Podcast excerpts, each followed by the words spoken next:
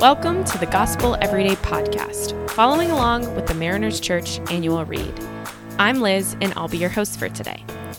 For the month of January, our annual read is focusing on adoration. And today, we're going to look at the importance of quiet adoration, beginning with Psalm 62 1. My soul finds rest in God alone. My salvation comes from Him. I loved today's devotion because Andrew Murray, he's describing this quieting of our souls as the secret of true adoration. And he later goes on, he's talking about how true adoration is when our hearts awaken to the nearness of his power. So, if that's the case, I'm thinking that we ought to take this really seriously, this quieting of our souls. Before I lived in Southern California, I was living in a city and quiet wasn't exactly something that I got very often. I mean, even late at night when most of my little corner of Atlanta was tucked away in their apartments or townhomes, you could always hear traffic on the freeway or sirens far off in the distance. And on the worst nights, there would be construction right outside the road of my, uh, right outside of my apartment, or the neighbors upstairs would be having a party. And unfortunately, over time, you just kind of get used to all this noise. You sleep through it, and the loud noise just becomes this hum in the background of your life, and you really don't notice. A friend of mine, she's from a small farming town in South Georgia, and one weekend we went down to her parents' house to visit, and we went through this single stoplight town down a dirt road where we hadn't seen another house for miles, and we ended up at her parents' farm and the landscape and beauty of everything I was seeing, it was amazing. But the thing that really stopped me in my tracks was actually what I heard, and it was the quiet.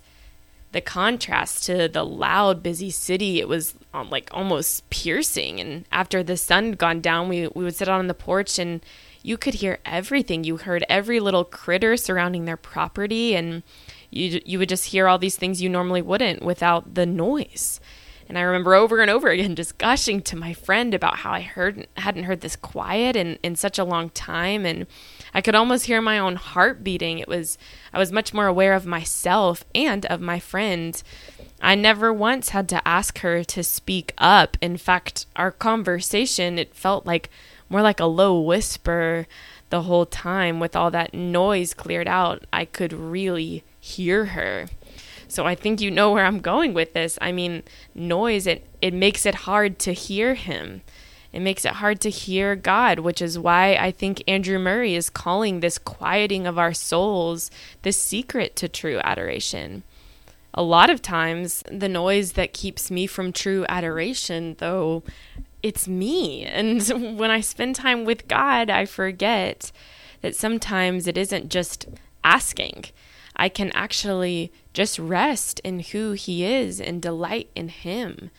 When I let who He is just wash over me, it really does quiet my soul, and then I can hear Him, just like how I could hear my friend so clearly, even though we were just barely speaking above a whisper. When our souls are quiet and resting in God, we can hear that still small voice that God so often uses to speak to us. When we actually take the action of quieting our souls by adoring Him, we can start to hear His thoughts over ours. I get so busy telling God that what about what I think he needs to give me and I'm reminded of Isaiah 55 when it says his thoughts are higher than my thoughts and his ways are higher than my ways.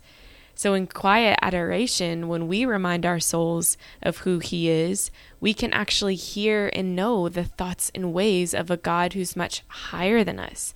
That's what we have access to. So, if you're needing to hear from Him, present your request to Him, yes. But I want to challenge us, you and I together, to also try and sit still and just adore Him delight in who he is like that psalm says and find rest in him alone. Zephaniah 3:17 actually says, "He will quiet you with his love." Adore him for all that he has done and who he is as a loving, gracious, kind father.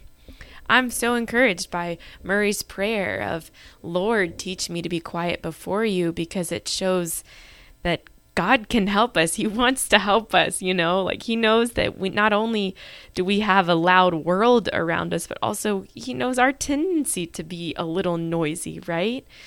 So he can help us. I, I love that Murray modeled this. Let's pray this prayer together and ask God to help us quiet our souls and truly adore him. Lord, teach me to be quiet before you. My expectations are from you. Thanks so much for making the Gospel Everyday podcast an important part of your day. Hit the subscribe button if you haven't yet, and we'd love it if you could take a few moments to rate and review the podcast. Tune in tomorrow for brand new content. If you'd like more information about Mariners Church, download the Mariners app at your favorite app store or visit marinerschurch.org.